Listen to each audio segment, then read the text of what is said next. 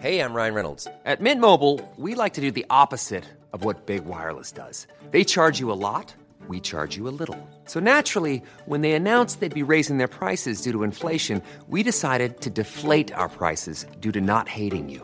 That's right. We're cutting the price of Mint Unlimited from $30 a month to just $15 a month. Give it a try at mintmobile.com slash switch. $45 upfront for three months plus taxes and fees. Promo rate for new customers for limited time. Unlimited more than 40 gigabytes per month. Slows. Full terms at mintmobile.com.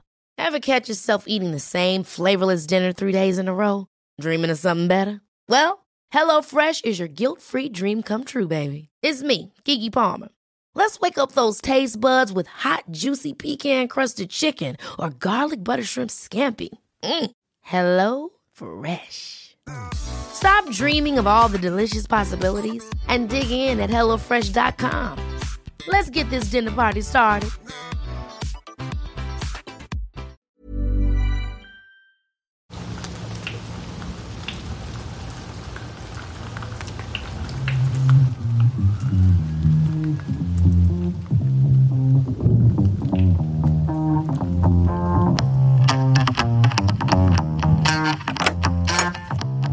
Very welcome along to the Tommy and Hector podcast with Laurita Blewitt. Um, I had a, a, an interesting experience during the week that I want to share with you now. Oh. I was in a country bar, uh, a country bar where they mainly talk Irish, and I was talking to uh, the barman, um, and he is from the eastern side of the island of Ireland, and he wouldn't have great Irish. And uh, the same few lads are drinking in the bar every day, you know. And I said to him, um, "They're speaking Irish the whole time, yeah." And he's, I said, "What do they be talking about?" Like, and he says, "Well, I wouldn't have great Irish, but it's the same kind of stuff every day. They talk about cattle, they talk about how many people are passing through the village, and they talk about the weather. That's all they do, and it's the same stuff over and over and over again."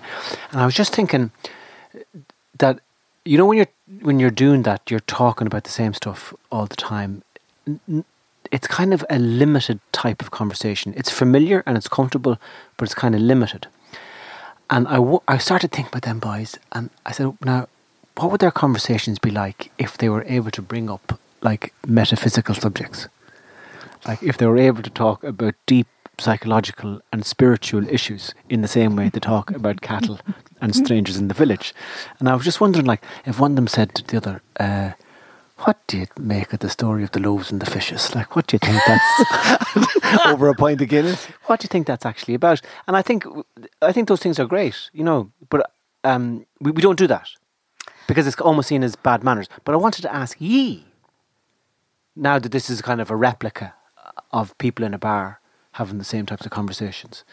Oh, Like, yeah. what do ye think the story of the loaves and the fishes is Oh, about? the Lord save us and bless us. Such a way to start. Um, I'm not really sure, to be honest. I'd rather sit with the lads in the bar talking about the weather.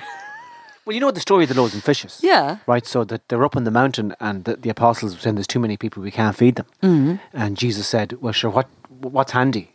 And they said, well, there's, there's t- two mackerel and there's bread. There's five loaves of bread, but there's the guts of 5,000 people out there. And Jesus says, uh, no problem. Just start handing stuff out. And they handed the stuff out, and every one of the 5,000 got fed, and there was stuff left over. Do you think they caught more fish or did they just use the two mackerel? Well, I'm, I'm, I'm asking you, like, you know. No, do- I reckon that. but, but, but do you think that story is in any way interesting? no, it's too highbrow for me, to be honest. I like the start of the story when you're on about the Aran Islands and a few lads Yeah. talking about the weather. No, I don't mean uh, is the story I told you interesting. Yeah, but- I'm asking you, is the story of the loaves No, and the it's not. in, No. is interesting? Well, no, it wouldn't be. It's not going to be interesting if you're in an island and you're talking about loaves and fishes because the boys don't want to talk about fishing on the island because they're at no, you're fishing not all the time. understanding me. I'm talking about No, if the we The were boys are talking fishermen. about- They're fishermen. There's No, no, but if we- need. if and, we and mackerel come in in August in the in the Aran Islands. There's millions of them. no, but do you think the the- loaves so of- it, it wouldn't work on Inishmaan or Inisheer or Inishmore because there's millions of mackerel there. You could feed the whole country on mackerel for the month of September. You're not understanding what Oh, I'm trying to say to you. this I know, but the loaves and the fishes, yeah. But but It's look, not at- interesting. What you're That's trying to say, line. Tommy, is that what you're looking to say. What are you looking that is it something that's inside us where we want to feed, feed? Oh, what are you talking about? I'm s- I'm caught in the. I like the start of that story Yes, and I. Do you know why I was in a bar and I texted Yeah. him on that morning last week when I knew he was out there. And I said to him, Go down now to the pub at 11 in the Oh, up morning there and have food." six quick pints of Guinness because it'll put it'll bend the roads on your walk home. It'll Yeah. make everything softer. The, the walls would be softer on the way home. And you did, didn't you? But you have, I've, I've, see, there's a bit of give in Hector. Hector is at least. Uh, there's There's of, no giving him ale woman at all. go on. There's there's a bit no of giving He- Hector is at least willing to approach the subject. he mightn't want go very far with it, to grasp it.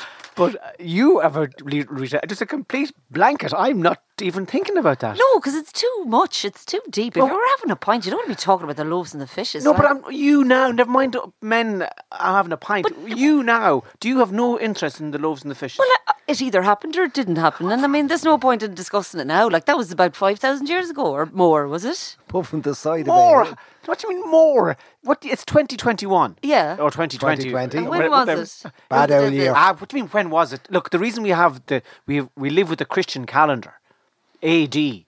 Anno Domini. What is it? A- After death. After death. Before Jesus and after Jesus. Yeah. BC. God or whatever, yeah. Yeah. Go on. I'm, I, I'm not surprised the Virgin Mary appeared in Knock, in Knock. County Mayo to put some manners on you, the strapes of Mayo. Well, like, what, what, what like, What do you make of the crucifixion and the resurrection? What do you make talk of about it? losing the audience. Like, what are you, what, what, I think it was great. Well done. Well, You let's know, get down to the crux of the matter. I wouldn't have liked to have been himself getting, having to have vinegar on a sponge. No, but I'm, I'm just, I'm, I'm just, I guess, trying to introduce these topics into everyday conversation. So if I say get into a taxi in Dublin, and uh, I said to fellow, "Could you bring me out to Donnybrook?" and he's like, "No problem, Tom, no problem." And I just turned to him and I says, "What do you reckon that the whole story of Jesus walking on the water is actually about?" That He'd put the radio on. And I he think you could to get, you could, you, you. I think people out there, we don't expand the conversation that we should, could, and should have. There are geniuses out there just waiting to talk. so now Hector's mum worked in the um, My mother, the gift shop in the church. the parochial bookshop, The, well, you know, the parish bookshop, Tommy. The it wasn't parish a gift shop. It wasn't shop. Bunratty. What, they It's didn't not Bunratty, Tommy. It's not the Cliffs of Moher. A replica of the It church. was a, a gift shop. euro. She wasn't selling scarves and mo- and pottery. no, but she was selling books. crucifixes and rings and yes, books and she ran a Christian gift shop. She ran the parochial bookshop in St Mary's, and a very successful venture it was too. So, would she ever come home and say, "I was reading know- a book today by uh, I was I read the the spiritual confessions of Saint book- Augustine, and I- uh, there's a uh, what do you think of that?" She read the book. You know, she read the book. There was only one book she read, and she read the book. Right. She read the book inside out. From back cover Children in the cover. Attic, it was called. About these kids who were trapped in an attic. The Do you remember- childcraft books. Uh, she read the book. She she was a At fair. home? Would she you ever was read a- it at home? Oh, she was a fair reader of the Bible and a fair believer in the Bible and a fair. She would take bits of the Bible and write it down on bits of piece of piece of paper and and leave it under your door. Yeah, it was People good. put them around the house, and I found No since my way. mum passed away, I found a lot of them, and uh, I found a few little bits of paper uh, in different books and different places where I think she knew I'd find them or somebody would find them, and I've taken them with me to Galway, and I have them, which is very very nice. Wow. Yeah. Very good. Yeah, but ba- she was a big, she was a studier of the Bible. So and she- Tom, and can I just say that uh, when Tommy would come to the house for a function, whether it's a communion or a christening, Tommy would always uh, Tommy would always stray in about half an hour when we're just having the grub at the communion, and he'd stray in the back door, and then he'd an hour later, I'd be cornered. an hour later, he'd be sitting in the corner of the function, the communion, the confirmation, himself and my mother, and all you could hear was Her talking. her talking and Psalm 6 and John 4 to the 5th and John 5 16 and then it was just it was like Tommy, do you mind if I quote you a thing from the Tommy book of would be there Deuteronomy? going, and then Tommy would go, but why Deuteronomy? If we go back to this, and then I'd be there. It was like a convention. It was like one of those big Christian conve- Catholic conventions. They were like uh, two speakers getting ready to take the floor, engrossed for about five hours. I'm fascinated by your mum reading the Bible around the house. Like, would, would she in the sitting room? Would she? have No, no, no. She'd read it at night time and, and morning time, but she would then write little pieces of paper and uh, little quotes, and then she'd leave them stuck in between books. Like love your neighbour and that, that kind of thing. Or Yeah, th- just little things like uh, you know about I don't know how to explain them. I'll get one for you next week, and I'll bring it to you here. Have you any um, travels coming up? Uh, we're halfway through something in Africa, uh, a series in Africa where we were through Sudan and Ethiopia and Kenya, and we came back. I went away on the first week in February. We came back on the twelfth of March. It was so funny. So that's fi- five weeks on the road. Five weeks, yeah. Normally we do about twelve weeks a year on the road for the last four four years solid on this one, yeah. And did, did you find yourself settling in Africa? Like, did you like after a week? In the rhythm of the continent? Like, you? yeah, uh, it takes about. I mean, Is it, is it slower? if you think it about faster, if you think about it, me, Roscoe, and Evan flew on the sixth of February, uh, Dublin, Istanbul, and then we got on another Turkish flight, Istanbul, Khartoum. I mean, every every image in your head of this Arabic Sahara, sub-Saharan Sudan Muslim country. This is a massive country, one of the biggest countries in Africa, and we were flying into Khartoum. This is like all the images you see of Hezbollah and ISIS and Syria. Think of all those mm-hmm. dilapidated buildings, this this old Muslim structure. It's where the White Nile meets the Blue Nile. It is where the land and creation. The Sudanese believe they're the first people of Africa as well, and and then the Egyptians stole their ideas for pyramids. They had pyramids before them, but when we got there, we were in customs for about five hours. They were checking the serial numbers of cameras in all military equipment and everything. Some people were wearing masks, others weren't. There were pieces of paper from the government and checking cameras, going, "This, what is this for?" You know, it was just mad. We finally got out of the. and air. was there a, a, a level of uh, uh, hostility of them, or were they No. just curious? curious, a little bit of hostility, foreign news crew coming into journalists, what are you doing here? And with all these papers and we've all these journalist visas. Finally, we get out of the airport. We say we land there at 10 o'clock at night. We get out of the airport at 3 o'clock in the morning with all our gear. Like, we've loads of flight cases and loads of equipment. And, and we have to get that then and meet a driver for the first time. And then we all bus, throw it all into a van. And then he takes us down side streets and, and we're, it's all darkness. And what's it like Yeah, in, the, and- in the African night? and, and it's, it's, it, there, there's sounds. It's the heat. It's that. Do you know the crickets? The crickets. And then But do you go to a hotel no, or we went to a place called the Metropole, uh, and uh, it's a Greek guy who's been living in Sudan for. 30 or 40 years, he has this sort of B&B hotel place right in the heart of Khartoum. And then you get into your room and there's a big uh, air-conditioned fan over it and it's pretty basic and there's a sort of a, it's basic stuff. The bed is clean. You try and sleep the first night. You awake then the next morning with the sounds of the city. You don't know where you are. And I opened the shutters and walked out on the, on the sort of small little balcony and it was like looking down at a bustling Muslim street. And next minute at 12 o'clock you hear, Allah coming out of loudspeakers and Roscoe then wakes up and we're outside looking around. The sun is blinding. It's 32 degrees and everyone is we're in a Muslim world and we're like wow. And then cut eight days later when we're leaving we're almost like the feeling of we're, we're leaving this great country these great people. Because all my mm-hmm. stereotypes and all the images that I'm given in my head are gone because we had an absolutely amazing time in Sudan in a country where you might be afraid that they're all they all look like the way they do and what we perceive people to be. Yeah, a lot of of people course. think of terrorism when they see these type Sudanese, Muslim, and, and this, this world they live in. What mighty, great, ancient people. A country that had just overthrown uh, Bashir after 30 years of dictatorship. Seven million people camped outside the palace last year for 52 days to overthrow the dictator. Hundreds were killed. And uh, they finally got peace, and it's a new world in Sudan. And uh, for us to make a show there, that's the rewarding part. And to make such good friends with the driver hmm. that at the end of the this eight days with our driver, the guy who picked us up at that airport, and we were all, wow, I wonder what this is going to be like. Eight days later, I know about his family. Does I'm he speak English, or- Yeah, a little bit of English. Yeah. I follow him WhatsApp. You know, we we were swapping photos. We were giving him a big hug, and he was our friend and our ally and our our connection with there. And a, a great girl called Naba, uh, who brought us into her family and brought us to a mosque and introduced her to her uncle, who's a sheikh and who's a very powerful man and in the area and all the church. And uh, it was just an amazing eight days. So look at that. I'm very lucky that I can do these type of things, and it's mad. It is mad. And tell me, did you ever get to a place like that and feel incredibly lonely or, or feel as if you were in the wrong part of the world at the wrong time and you should be at home going to training and missing the kids and the wife and missing the Oh, listen, the, Galway culture? when they were all babies and we used to head off for three months at a time when they were small because we've been doing this show for 21 years Yeah. the travel show it was easy when there were babies and when they, before there were babies. But now I have Shane, the 14 year old, going, Dad, I'll come with you. Can I not come with you? And I said, there, yeah, I can't come. Why are you coming to Siberia, Mongolia? Like, it's not, it's not as if you're staying down by the pool for six or seven hours. It's pretty rough and rotten.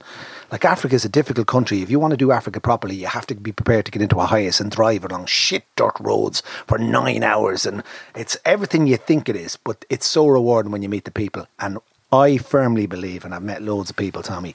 I'm a, I, I love people, and I, I think that this world we have, this planet we have, the people are what make it, and language makes it, and customs and cultures, and, and, and, and everything that everything I feel when I go into a new country. I'm just so lucky that I've met some great people, and at the back of it all, people are people, and they're fucking great when you meet them, no matter where they are, what colour of the world they are, what religion they have there's some really, really good people around the world, and and then we should never underestimate that, that that's it. You know, this planet we're living on, it's people that make it, and Mother Nature and people are the most important things on this planet. Tell us, was there ever a time where you felt under threat and you said, "I got to get out of here. I'm in danger." Um, I, Were you in prison in Mexico or something? Was that? no, that was a high security prison in, in, in Bolivia. Yeah. But was there anywhere where, where you felt? Uh, Uh, no, the only place I really ever in over nearly hundred countries that we've been to, the only place I felt I didn't like the vibe was years ago, about ten years ago or more. We were in Mexico City. Mexico City is now the most populated city in the world. I think it's bigger than Bombay and.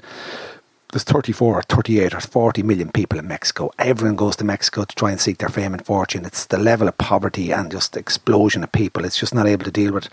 Rudy Giuliani, the mayor of New York, was sent down to, after that zero tolerance when he was putting up with mm-hmm. no shit in New York. He was sent down to try and get law and order into Mexico, into the city. But, excuse me, we were staying on an area called the Zocalo, which is like Bay in Tiananmen Square. It's like Eyre Square in Galway.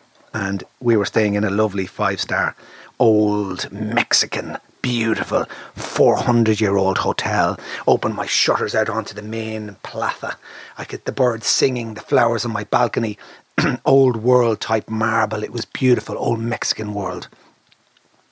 But when I went out on the street and I walked across the road to get money out of the bank machine, every night a family would move in there just to sleep. The most beautiful children you've ever seen in the world. A, a, a simple farm, a simple country man and woman, and they're I because I, speak uh, lucky enough to speak Spanish. I asked them where they're from, and they said they'd moved to the city, and every night that's where they slept. And like I'm trying to step over the children to take out some money to go to dinner, and I'm there going, this is not right. So I didn't like that vibe there at all. But then when we went out on the main street all the time in Mexico, people were, t- t- oye, gringo, ¿qué haces aquí? ¿Qué haces, americano? What are you doing here, American? What are you doing here, gringo? Hey, ¿qué haces aquí? Hey, there's just a vibe in Mexico where they just don't trust the white man. And would you travel alone then? I just didn't like the night vibe in there, no? Mexico.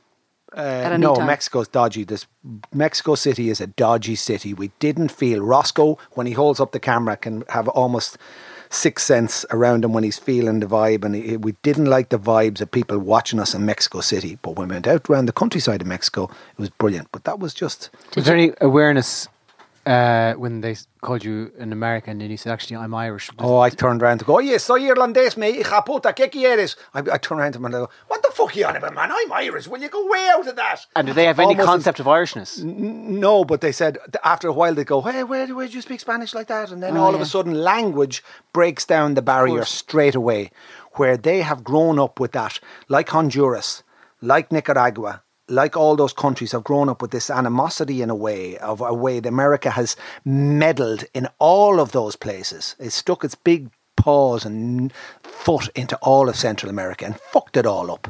That they're just that that whole thing, and now you see it. Now it's been glamorized and narcos and everything, and the way you know Mexico and the cartels and all this. Mexico's really, really fucked up Did at the you, moment. did you ever get attacked anywhere along the way? No, we were very lucky. Touch wood. As I say, somebody people say to me, "Where's the most? Ex- where's the most? Where's the most dangerous place you've ever been?" Hmm. And I'd say, Choom.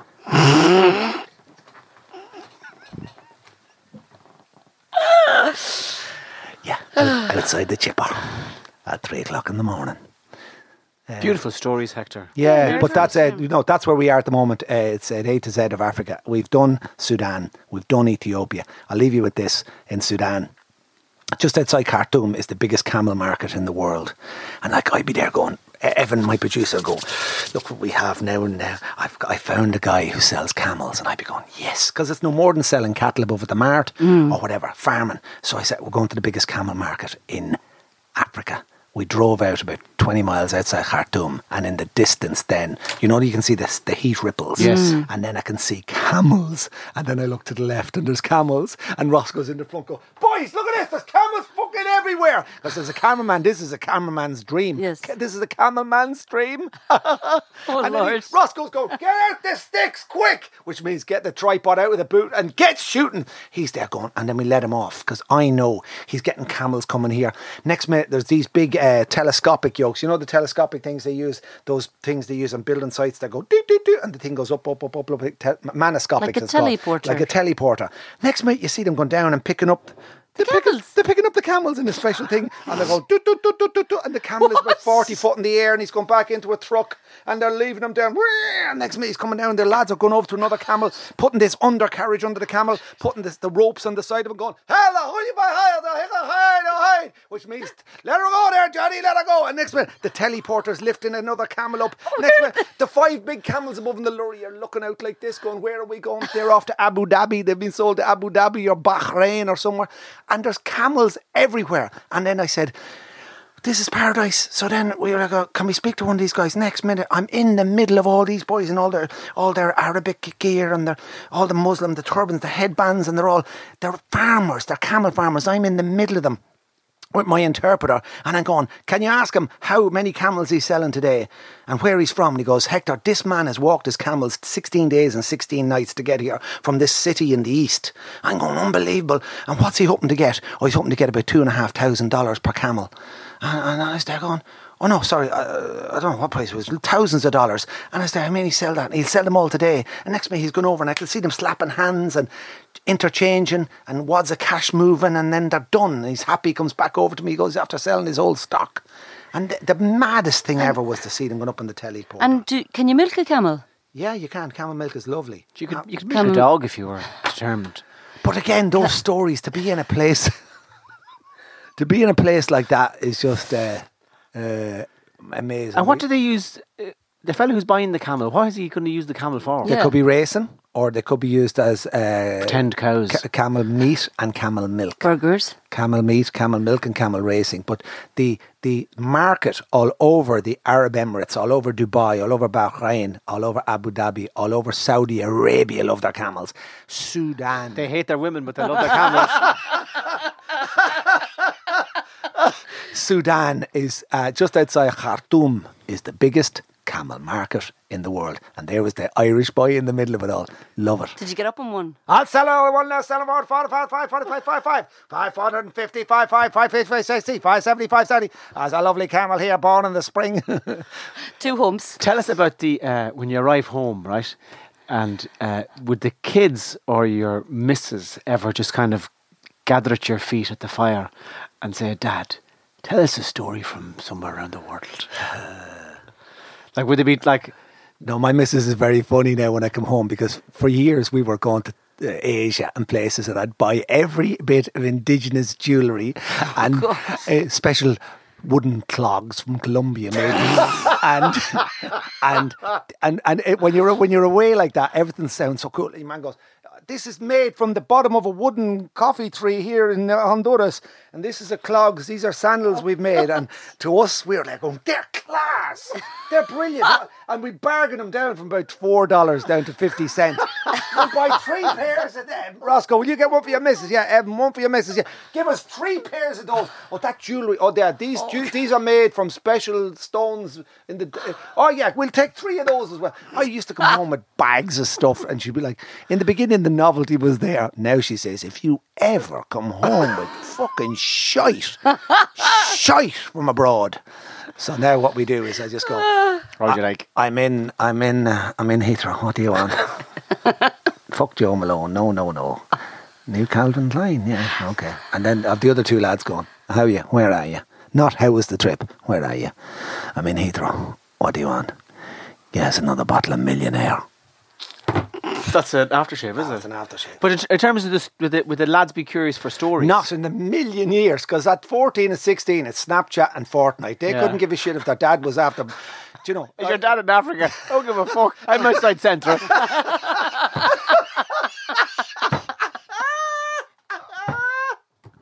That's classic, yeah. Fucking Africa.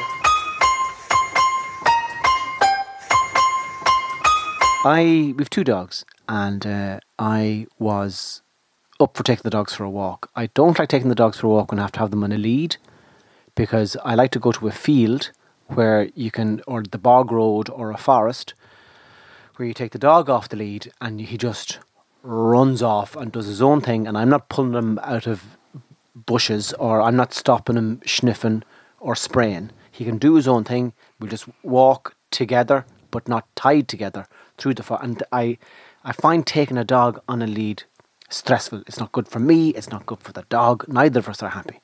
But the dog needed a walk, so I had to take him for a walk up the road the other day. And my wife says to me, as you, I was leaving the house, take this. And it was a little pouch with a plastic bag in it for me to pick up dog shit if the dog shat. And I refused. And I think it's I I think it's one of the signifiers of the corruption of humankind that we are now walking behind dogs picking up their shit. Well, Isn't think that just the most? I- i- Eh, eh, that you know what I mean? We used to be nomadic people, following reindeers, hunting elephants, and now we're walking after labradoodles, picking up their shit. They're laughing at you. Their dog is laughing at you. Here, Tom, look, I'm, I'm, I Pick know, up me shit! I know it's only a fart. It's only a fart. Stay handy, Tom. Stay handy. I'm gonna walk up here. Here, Tom. Tom, come here. Come here. Come here. You wouldn't do us a favour, will you? We wipe me whole, will you? I'm just taking a dump here. Look at. Pick look- up me shit, you fool. Yeah. You think You're they should- fool. That's exactly You're a fool. and any time, any time I see somebody picking up dog shit, I make a point of going over to them and telling them that the dog's laughing at you. You're a fool. Well, I- Isn't it the most awful thing to see? Well, I used to live in an apartment in Balna, and there used to be a dog that'd come and like he'd do his shit outside my door. So, you know, Because he liked you. Yeah, but Well, that's, why a- didn't someone- that's in an didn't urban his- area. Why didn't his I- manager in an take urban up area, that shit? in an urban a- in an urban area, we need to d- keep it clean. I'm not look. Out in lads, the countryside, I'm not saying that when a dog shits on a pavement, yes. you shouldn't clean it Oh, up. yeah, just What in the I'm- wild. No, no, no. What I'm saying is there's something fundamentally wrong with the culture that would lead to that situation. Now, of us picking right, it up. if you, you're you're half reared on a farm, aren't you? Yeah, fully Now, reared, yeah. Fully, well, Fully at, at any stage during your upbringing, did you ever see father, mother, brother, or sister, uncle, aunt, or neighbour picking up shit after a dog? no, Ever? no, Or where did the dog shit? everywhere. Right. Well, not, not, every, not in the house, like. No, no, but I mean outside. Outside. Because mm, humankind and animal kind were living in a kind of sympathy with one another. You knew that the dog, wherever the dog shat, it was going to be okay because you lived in an open space. Yes. Right? So that's the way it should be. No one ever, like, to me, it's like if people kept pet cows and took a cow for a walk in the prom and he does a big cow pat and a, uh, the ridiculousness of seeing somebody try and scoop that up would be obvious to everybody. So mm. Either the cow or the prom is in the wrong place. Yes, yes, yes. And I'm just saying to you, we've become used to seeing people picking up the dogs are laughing at us. Used to seeing people pick up dog shit. And I'm mm-hmm. saying it's as abhorrent to me as seeing somebody cleaning up after a cow. It's a signifier that things have gone off the fucking rails entirely. Did the dog have a shite up the road? No, he didn't. I wouldn't let him. It didn't slow down from. You, you told him not to, did you? Uh, we didn't. Don't. We didn't drop pace. He tried to squat, and I said no. Out! I just, we just kept, I, kept, I was picked up. I had to run for the whole three and a half miles. Not here! Please, a little one. No! Keep moving. Did you have him on the lead? Yeah. Oh yeah. But See, I, I, I just, I, to me, they're kind of signifiers I that do- things aren't right. Yeah, yeah. You have a dog, Hector. I do. Yeah, no, I'm on about. I love the way the dogs weed their territory. I, I really do. I really do appreciate has they mark there, and I love that. And I love when a, new, a different car comes into the house. The first thing the dog will do is he'll go out and he'll say, "County Clare, Garage. just outside Ennis." Six people in the house. He knows everything from the smell of the tires of a car. Isn't that magnificent? He knows everything, A but he- dog can he- smell six miles away. We can't even smell what's on in the kitchen. We can smell them. A dog can. A dog, the powers of a dog, Tommy. Yeah, yeah. A dog can. You're right about the car, and s- but he's no way of communicating that information. That's the downfall of this. I dogs. no, but uh, Do did you know I what tell you It- that? Do you know what I mean? It's like a dog. A dog can smell a car. You do know from his eyes, Tommy. When I said to him, That's the only way of communicating. That's like one of them fellows has a bad accident and then he has to look at different letters on the keyboard Do you know- in, in order to communicate with you. Do you know what I mean? The dog is trapped inside. The dog, like, No, I believe the dog it. knows I stuff, but he has no way of telling you yeah, what but he I believe it's his eyes. If you look closely, and what I urge people to do is, any dog people there, have you a dog? Yeah. What is what make is he? I don't know. He's a, sort of a collie, sort of a thing. Now, and, and, uh, and you live out the country, Yeah. right? Have you ever? So, does do you, do you ever pick up your dog dog shit? No, because He's there's no a collie. need. What's his name? Yeah. Uh, Sally. It's a girl. She's a girl. She's a half collie, is she? Yeah. And she's a more of a farm dog. Ah, I suppose. Yeah. And is she old? no, she's young. Would you walk her?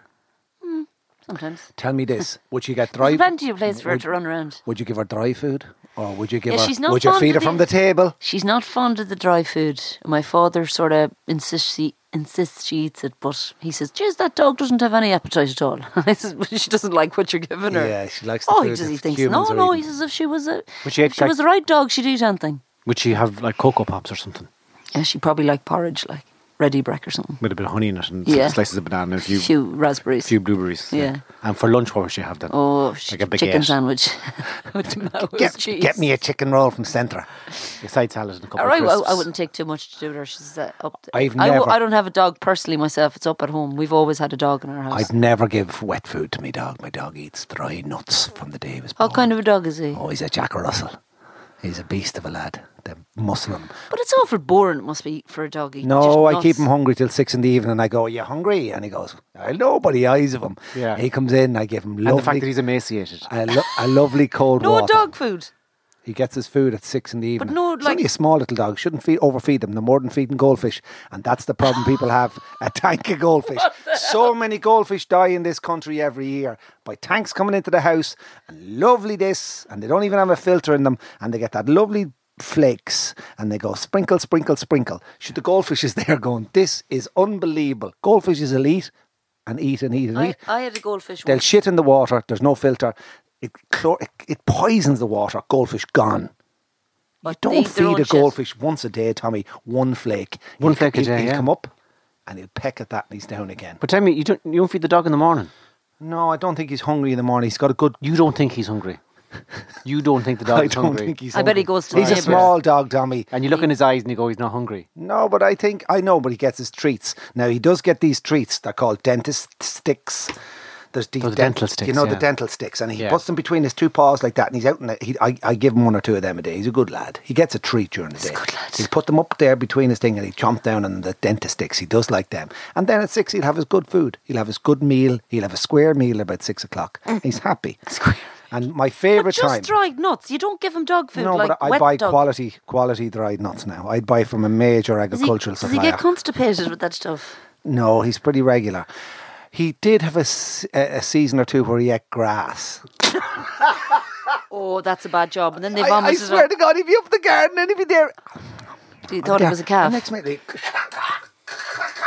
he'd be, thr- he'd Of be course, sp- yeah, yeah. But out. that, you have to be diligent in and kind of you're you know that even though the dog was eating grass, he wasn't hungry. no. He wasn't hungry. I need- no. He's I need- licking the sides of cars driven up from County Clare, but he's not hungry. I bet he goes No, no, over to the neighbour's house Listen, and eats their dog food. uh, my dog is an interesting. He's an interesting Jack Russell. When we put out the washing, and when it's a lovely day of drying, and the quilts are out and the pillowcases and the sheets, and about nine hundred tracksuit bottoms from the boys, seventy-five Hugo Boss boxer shorts, four hundred, and then my, one pair of boxer shorts for dad, Yeah. a bra, and about ten knickers for my wife. I have one T-shirt on the line, right? The dad, because nobody washes father's clothes anymore. It's just nine hundred jerseys. Did you ever think of using one of the wife's tongs as a face mask? Do And then do you know what I mean? Like for the, the, the you put the We should try one out. Will. Do you know what I mean? Put the stringy bits around the, ba- the back of your Yeah, head. they could work. But uh, Because a, a lot of them, a lot of the, the fronts in a tongue you- would be breathable. They would, of Tong, course. da, tong, da. But uh, my dog, when when I don't know what it is, and I think he's really smart. And this is go back to what you're saying.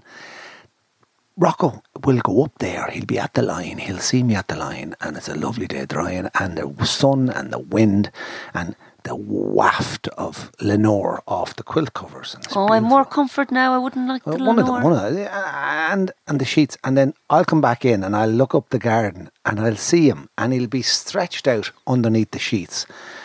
He's just loving it. I think he loves the smell of the line and the drying and that. He's his favourite place in the garden. Yeah, either that or he's just pure exhausted from not getting From fed. not being And fed. the, and the final thing I'll say about my He's dog getting some oxygen. the, the, the final thing I'll say about the Jack Russell, and this is to the Jack Russell lovers, and there are tens of thousands of Jack Russell lovers, and, and millions all over the world, by the way. Um, I am happiest when I come in after having a couple of drinks. I'll have a chat with the dog. And then eat I- his calf No, nuts. I love it. Say we're after getting a taxi back out from home, about 20 minutes out of the city and it'll be a little bit bursty, bursty for a wee after being out in the town. Right. And I love going in and saying to Rocco, bye bye, come on, come on, we'll me do a wee wee. And I'll go up the garden and it'll be a lovely moonlit night. And I'll, say, I'll say to him, Mom, we'll do a wee wee together. And he'll just look at me. And again, I know he's talking to me. And I'll just find a nice patch and it'll be spray and I'll get that puddle sound, you know. Yes. Gushing, the gushing. And. Rocco then will come up beside me, right beside me, and say, Do your wee wee for daddy. And he'll lift Cock the leg. He'll lift the leg and the two of us will wee into the same. and, and, he- and I'll go, Isn't this beautiful? Out in the air, The two lads. the two boys. And then I'll go, Come on. And he'll scumper back in. And then I'll give him another little treat and I'll say, Good night, Rocco. One size fits all seemed like a good idea for clothes Nice dress. Uh, it's a it's a t-shirt. until you tried it on. Same goes for your healthcare. That's why United Healthcare offers a variety of flexible, budget friendly coverage for medical, vision, dental, and more. So, whether you're between jobs, coming off a parent's plan, or even missed open enrollment, you can find the plan that fits you best. Find out more about United Healthcare coverage at uh1.com. That's uh1.com.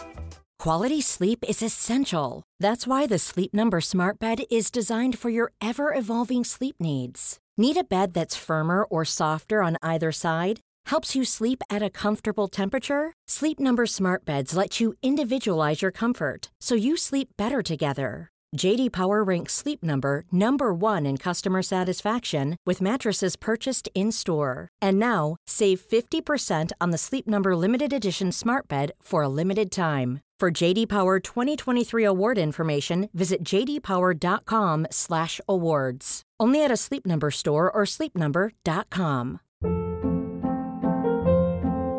Hold up. What was that? Boring. No flavor. That was as bad as those leftovers you ate all week. Keke Palmer here, and it's time to say hello to something fresh and guilt-free. Hello Fresh. Jazz up dinner with pecan-crusted chicken or garlic butter shrimp scampi. Now that's music to my mouth. Hello Fresh. Let's get this dinner party started. Discover all the delicious possibilities at hellofresh.com.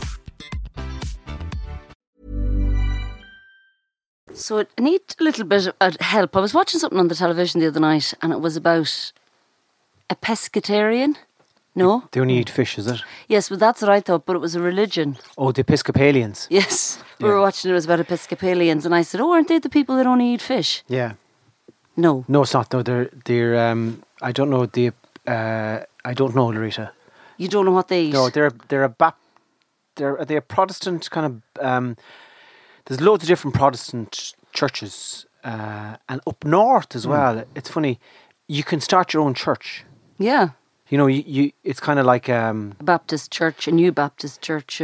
yeah, but you can you can be a member of you could be an say an Episcopalian or whatever it is, um, and you can start your own church. You, it's not like Catholicism where there's the parish of Barna and the parish Yes. of Furbo, Yeah, yeah. and the you get each parish has a priest. In, in North and in the in the Protestant ones, you could say, okay, well, I've got a degree in divinity, or you know, I'm uh, and I want to start a church, and you get a building, and you would turn it into a church, and you would have you would start preaching Ian every Paisley, Sunday. Ian Paisley created his own church. Totally, but um, you know, you'd have fellas doing it, and there wouldn't be more than three or four people turning up, and then they get uh, they get hired. Then, if there's no one going to your church, you can become a, kind of a, a, a tramp And go to another preacher, one. and you could kind of you could be paid. I'm I'm talking this week in North Antrim, and I'm talking next week in South Antrim, and I'm Mm. talking back to North Antrim, and then I'm off to Down, and you know what I mean. So, Yeah, yeah. and they but they earn money that way. So um, it's- it's a whole other different way of doing it. You know, It's a real American thing, isn't it? There's a Well, it's, the, it's the other way around. The American thing is a Northern Irish thing. This Protestantism is the root of so many splinters.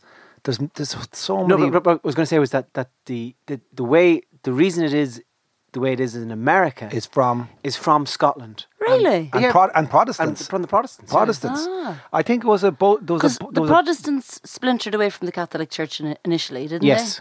Yeah. and there was a boat of. And maybe they were right too because they, they were not what they were. One of they? the They wanted to get married, didn't they? no, no, no, well, that was part of it, but the part of it was that they, they thought the Catholicism had become too corrupt with imagery and floweriness and um, Statues. The Protestants said, "No, we're going to cut that back." Uh, Jesus said, "Have no." What do you say? He'd, he'd don't make an image of God or something like that. So I think they call it idolatry, and and the Protestants were there's. So if you go into a Protestant church now, like Catholic churches, are, to me the Catholics are like the Hindus, right? They're mad. Hindus are mad into colours and elephants and flowers and all types of gods and ceremonies. And where the Catholics are like that, all different. The communion, confirmation, the f- Palm Sunday, Yeah. Good Friday, yeah. all the other type of stuff. But the Protestants are like strict Muslims.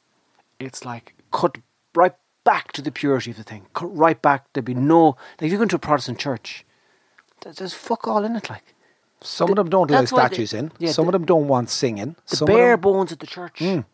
Nothing, nothing on the walls. and the, and the, you can have uh, you you can have uh, Baptist, you can have uh, Lutheran, you can have you can have millions, and that's why uh, you say, Tommy, there is so many of them, especially down south in America. You could have a, a, a rural part of Alabama where there could be seven different Protestant churches, all with different names on them, doing different things in there, and it was all because of how Protestantism Came from Europe and Scotland. on a boat, and over. a load of And- Protestant, Protestant monks. Tell me, would you like? you- You'd be a good preacher now.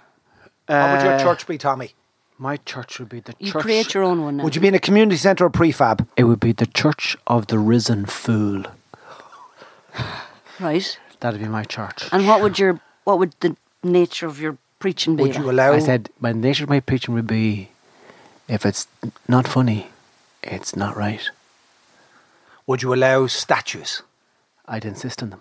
Would you allow singing? Oh, uh, I'd have. I'd. What I would like to do is, I'd like to be like the American guys who are on the stage and they've a choir of Yeah. beautiful women behind them, And they're like, and they're clapping and swinging, and there's a fella on the harmonium, and there's women standing up and they're shaking. There's snakes falling out of people's trousers.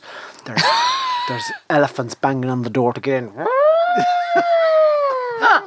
Elephant jazz musicians. Yeah, no, yeah, preaching to be. Um, uh, You'd love that. The funny takes us right back to Andy Farrell in Mass and Navan, Yeah. and he was the first preacher I ever came across, and my instinct was to contradict him. but You know, you know, you can, like, you could be very. y- y- People are vulnerable to preachers. You know, I think but you're, who? people are looking for something. They go to these people. You can manipulate people very easy in these in, in places like this. Like you could create a church now, right? And you could, like, you see Was these this an American America, documentary you're make- watching? they Yeah, the make millionaires, millions, millionaires. millions, would you ever and see? millions. Would you ever go to the uh, religious section of your skybox? No. Oh, you should try it and just scroll down through God TV, Faith TV, and you. Now, some of the, the Africans are great, right? The Africans, but what your Lord Jesus Christ come to me, and he said, "I will not, I will say." And my brother said to him, "You do not go there because the Lord Jesus Christ will come and save your soul." and it's awful crack, and they're Yeah. sincere.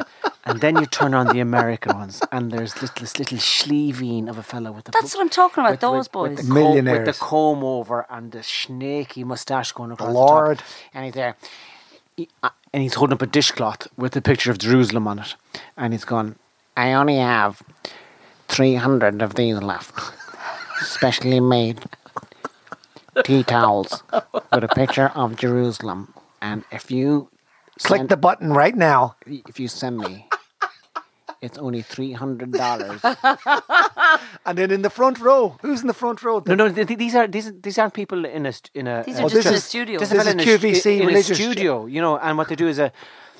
You can. Um, they're all very pro-Israel as well, you know, so they they can go, you know, because Israel is the holy land, you know, so they've kind of there's a connection there between evangelicals and the Israeli state as well, which is kind of it's an odd mix, but you, you don't get a good feeling coming off it. Now you get very sincere, brilliant Christians every now and again on them. There's a great guy called um, uh, uh, uh, T.D. Jakes, and he has a show called The Potter's Wheel, and he's he's a fantastic preacher. He's a black guy, and he's just he gives people advice. Uh, I was talking to my wife, and I said, "Woman, you crazy!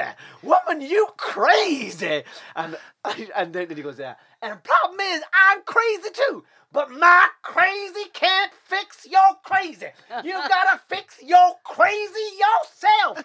And people are standing up and they go, Woo! That's right, woman. Take care of your crazy. I got no problem taking care of my crazy. You gotta take care of your crazy. I can't fix you. I can't. I'm crazy myself. Tell me I'm not crazy. You're crazy.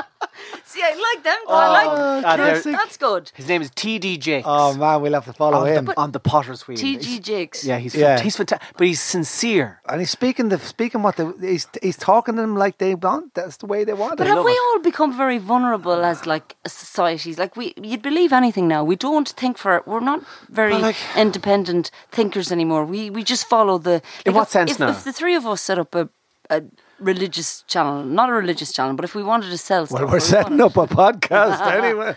But if we wanted to, like, it's no, it's not vulnerability. I don't think you're. you're is it? People just. I, th- I think Irish people would be very slow to that. I think. I think we would be too. Yeah. But Irish people, But I think- Americans, they would like. Oh yeah. I mean, stuff. The stuff. That, Yeah, yeah, yeah. Like if we went over there and we The big boys, we the big pastors, like these churches, some of the big churches in the south, especially, you could fit 10,000, 5,000 in. These are big. But they're money making they could be in a machines. They're one- not preaching. They're a not one- religious. A one horse town. I was in uh, Houston in Texas doing some stand up comedy. It could have been the year of 2004, the winter 2005. And I went to Joel Osteen, Oh yeah, the he's now he's Now, he Joel- is he would be the Michael Jordan of God. the Wayne Rooney of it. Yeah, he's on he's on a lot of money. He's a, Um, so what they did was. so he's a preacher. Yeah, Yeah. and he set up his own church, or he took over his father's church or something like that. And they're so successful that they bought the stadium where the Houston Rockets used to play basketball. They have services, I think, four or five times a week, and on a Sunday or a Saturday night, you could have 25, 40,000 people Stop at it. in it.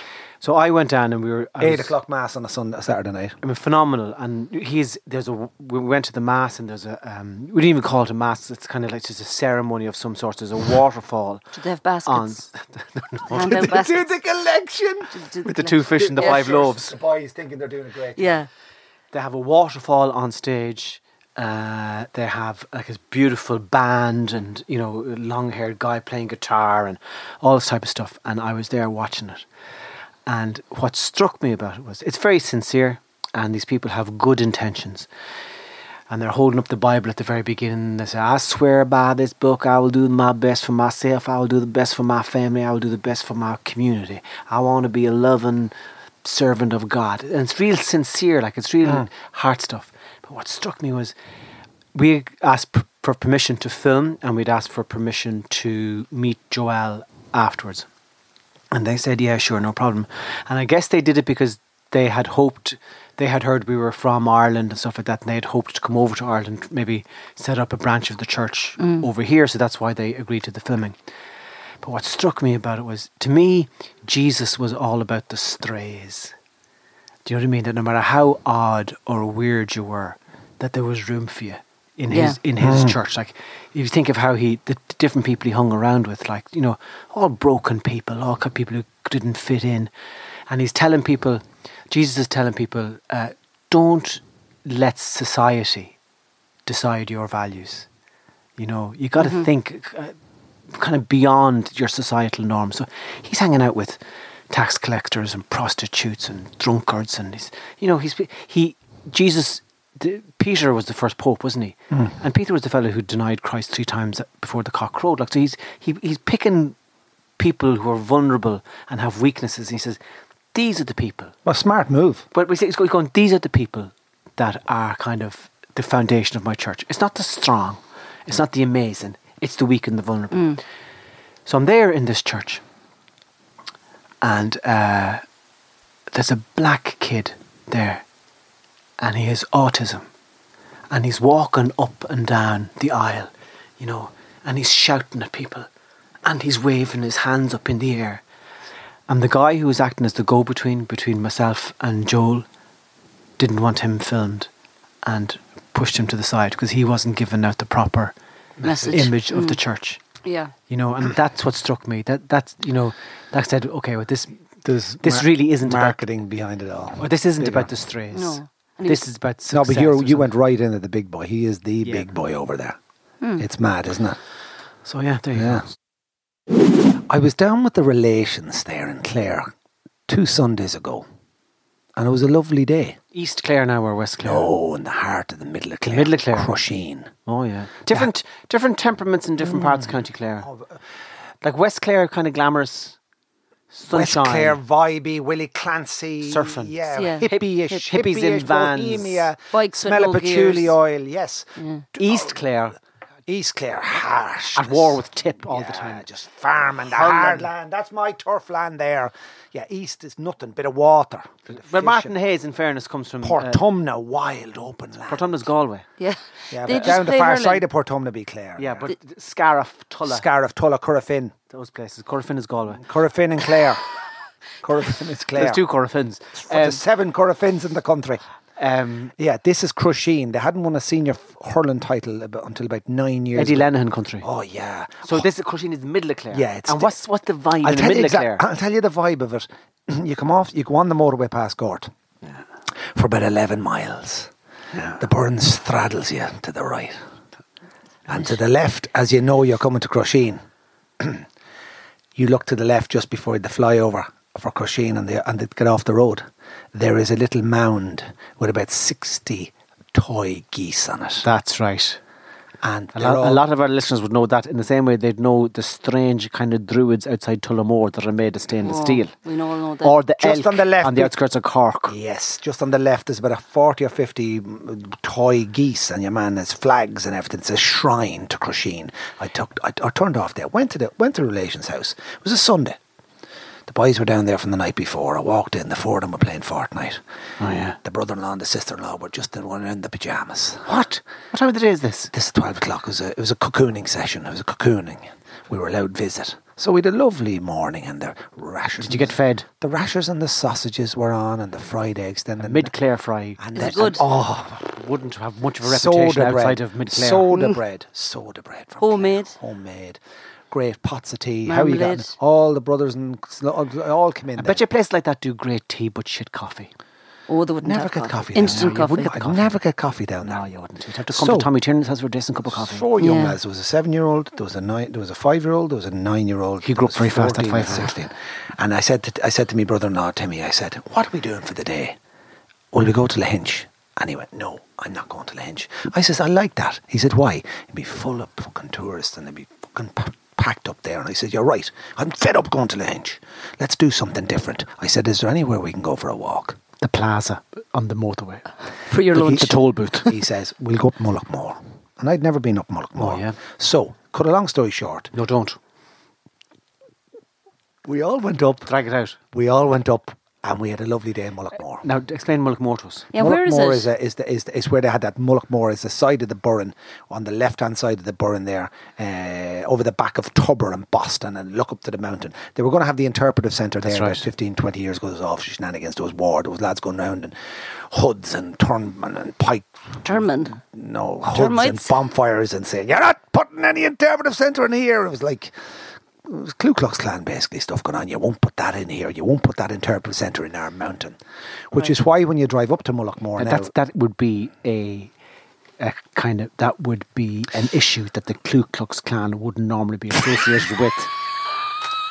Interpreter centre. Do you know what I mean? My- like a lot of them, a lot of the Ku Klux Klan, what we know is, is mainly racist, but they also have Don't like- a faction that is against interpretive centres. Yes, yeah, I heard about that. All right. they're just they're dead against it. yeah, I think you They're get the vibe there. it. There was just when they're set against they're- something happening in their community.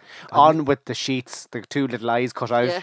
There'll be no. Get the fuck up, our land! The cones up on their heads. Uh, It was they were very let's just say they were very irate and there was a lot of stuff going on. There was a lot of people saying you won't build that You can't park on here." this place. So I drove up to it now.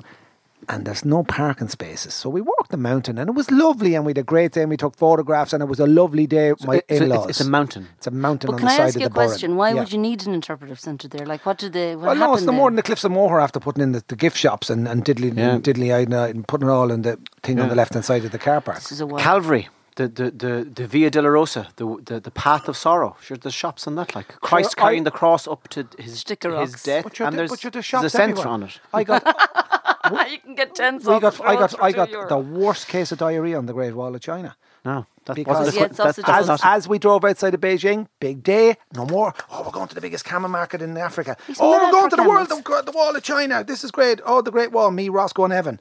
And I'm not joking you. When we got there, it was like getting out in Bundoran. There was about four little chip shops, four little burger joints, and lads selling sweets, and the Great Wall of China was behind them. I was completely let down. So anyway, eleven o'clock in the morning, And you got diarrhea. We were hungry. I says, "We'll have a burger." Well, I'm not joking you. About 11 o'clock that night, the bubbles and the gurgling started in my oh, stomach. jeez. Roscoe comes into my hotel room in Beijing. He said, Man, I'm bad. I said, How bad? He said, It's like lava out of a volcano. I said, I'm bad too. Next four days and four nights. It, by the end of it, it was just water. There was nothing. We got food poisoning on a dodgy burger. What kind of a at burger? the Great Wall of China. And then when I got up on the Great Wall of China, they only allow you to walk 50 yards because the rest is protected. I wanted to run off into the distance. I wanted to go off and stand on my own. it's about three and a half thousand miles long. Yeah, they, the Chinese had cut it in, and they said only to here today. And there's a guy there standing full military uniform. Stop. Oh man. Anyway, go back to the story. I had a lovely day in Mullaghmore. Lovely day with the in-laws and that thing. Blah blah blah. Back to the house. Say goodbye. We're going back to Galway. So as I was driving back up on the road from Gort, Plast, the plastic geese. Yeah. I'd gone by the geese, and there on the left-hand side, pulled in, was a speed van. Oh, On the motorway. the dreaded speed van. And you know the feeling. I was in the right hand lane, Yeah. and you jam on the brakes. Oh, Jesus Christ, I didn't know. You jam on the brakes. You go, fuck it. Bring down that speedometer as quick as you fucking can. Get down under a hundred. Get down, get down. You're gone by it. And I was there going, he's after ruining my day. He's after ruining my day. How fast were you going? I don't know, about 120. But you're allowed you're go allowed 100 go go 120. Yeah, but it 120. could have been 130. And then I just went, why is that? He's just pulled in there. So anyway, I want to go on about 9, 15, 9, 10 miles past the flyover Rathenroy, on towards the N7, M17. I turned off on the Turloughmore Road and I come off a roundabout and I go down by Fahy's garage. And then there's a lovely little t- place where tractors pull in. And what was there? A fucking speed van. Again, again, again. I thought I'd gone by him. And then all the boys are flashing me on the road. And I just felt like I'm back up to the speed van and fucking breaking the windows and taking the air out, uh, uh, uh, the air out of the tires and going, why are you doing this? Why are we being persecuted by these snaky little snide little vans that are just pulled in to catch us? It's a disgrace. I hate them. And then I saw a lad the other day at the same place who was fixing one, and I wanted to get out and have an argument with him. I wanted to just, they just piss me off. I hate them. They just ruined the day for me. It was a lovely Sunday, and twice within the space of 20 minutes, I was caught out in the country that I pay tax in, and they're everything I do, and I love this country, and they're snaky. You don't see it in France. You don't, you, you don't see it in Spain. You don't see the, they're pulling in in The Sudan. You don't see it in Sudan. Truck They're, they're, they're, Tommy, they're hidden. They're, they just get in in these lovely little places with a bush in front And of you're them. safe enough driving, like you feel it's. it's I'm a good driver. I'm not a bad driver. I'm not reckless, but I just fucking hate speed vans. This podcast is part of the ACAST Creator Network.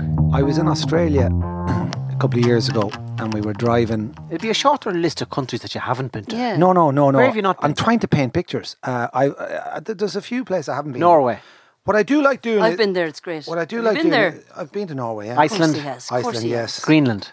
No, Never been to Greenland. no. Uh, South Korea, Uh, yes, Vietnam. Yes. Of course you have. Cambodia, yes, India, yes, China. yes. Wow. North Korea. No, No one's been to North Korea. no, no, no, no, no. Uruguay.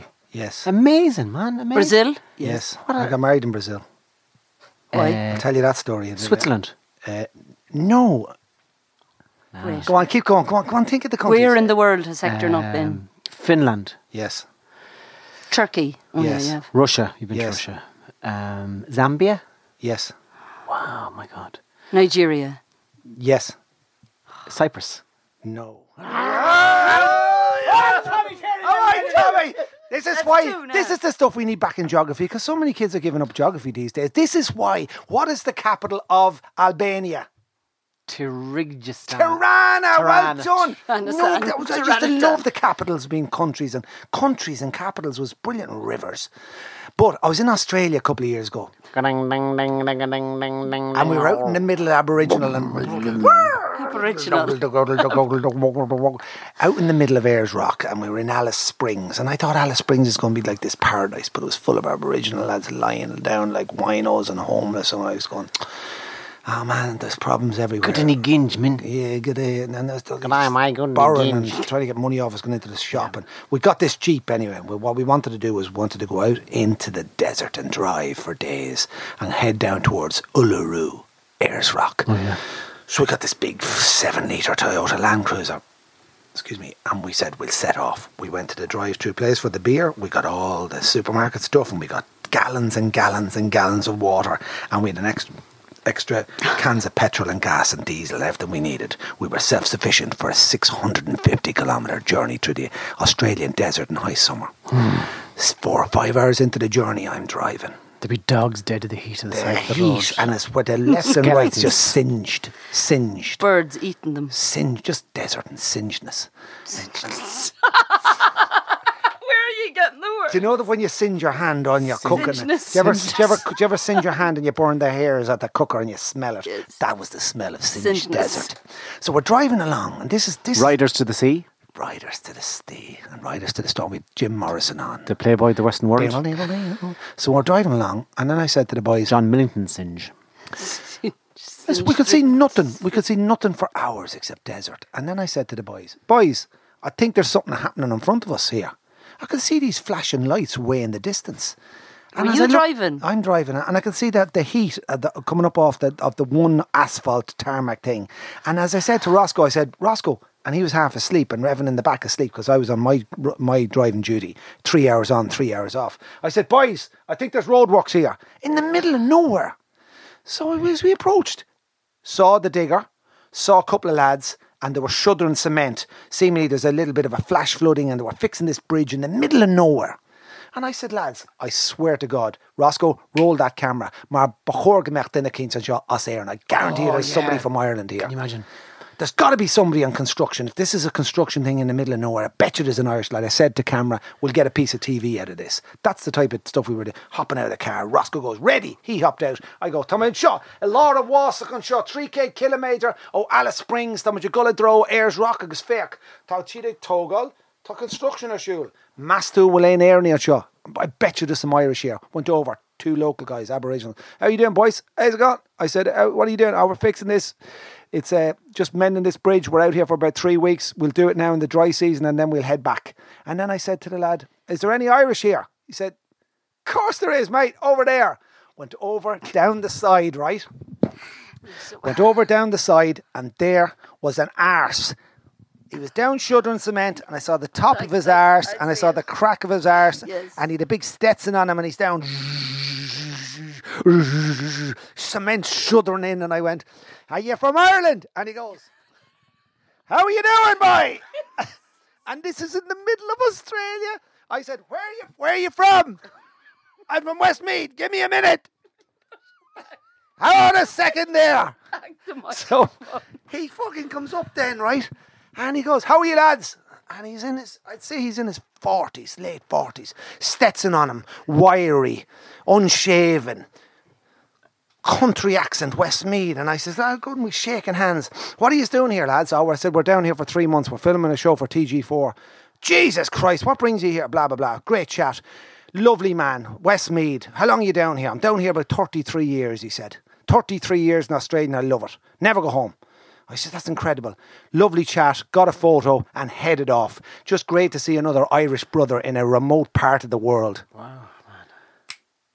Three months later, I'm at the uh, ploughing championships. My sons are like five and six years of age and they're into tractors.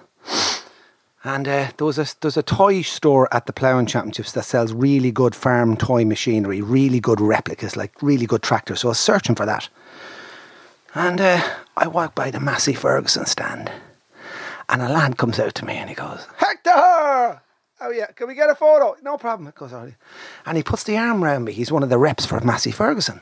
I says, uh, "Do you want a T-shirt for the kids or something like that?" I said, "Yeah, no problem. They love tractors."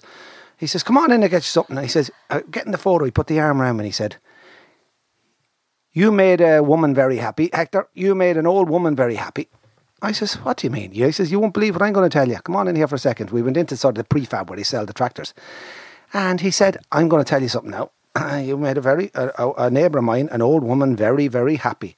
And I says, What do you mean? He said, You remember you were down in Australia there a couple of months ago? We saw the show on TG Ceathair. He says, I says, Yeah. He says, You remember you were out in the middle of the desert? I said, I was, yeah. He says, You met a man from Westmeath? I said, I did. He says, Well, I'm next door neighbour to that family. And that mother hadn't seen her son in 33 years, and she thought he was dead a long, long time ago. Oh, Jesus. And the next thing she saw him on your show, and you made an old, old woman very, very happy. And I didn't know what to say. I just said, Wow, what a fucking coincidence that that could happen. Wow. Isn't that mad? Yeah. That that man had never returned home. But what a great story. That's you made an old woman very, very happy. Well, everybody, thank you very much for listening to uh, this week's podcast. You've been listening to the Tommy and Hector Show with Laurita Blewitt. Hope you've enjoyed it. We'll see you next week. Shukran. Salam alaikum. Ta-ra.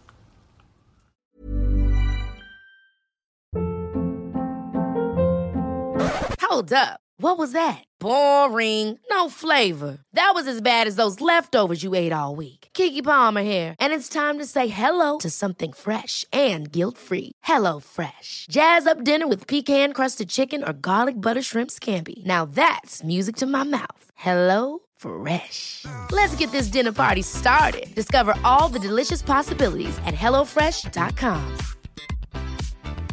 Planning for your next trip? Elevate your travel style with Quince. Quince has all the jet setting essentials you'll want for your next getaway, like European linen, premium luggage options, buttery soft Italian leather bags, and so much more. And is all priced at 50 to 80% less than similar brands. Plus, Quince only works with factories that use safe and ethical manufacturing practices. Pack your bags with high-quality essentials you'll be wearing for vacations to come with Quince. Go to quince.com slash pack for free shipping and 365-day returns.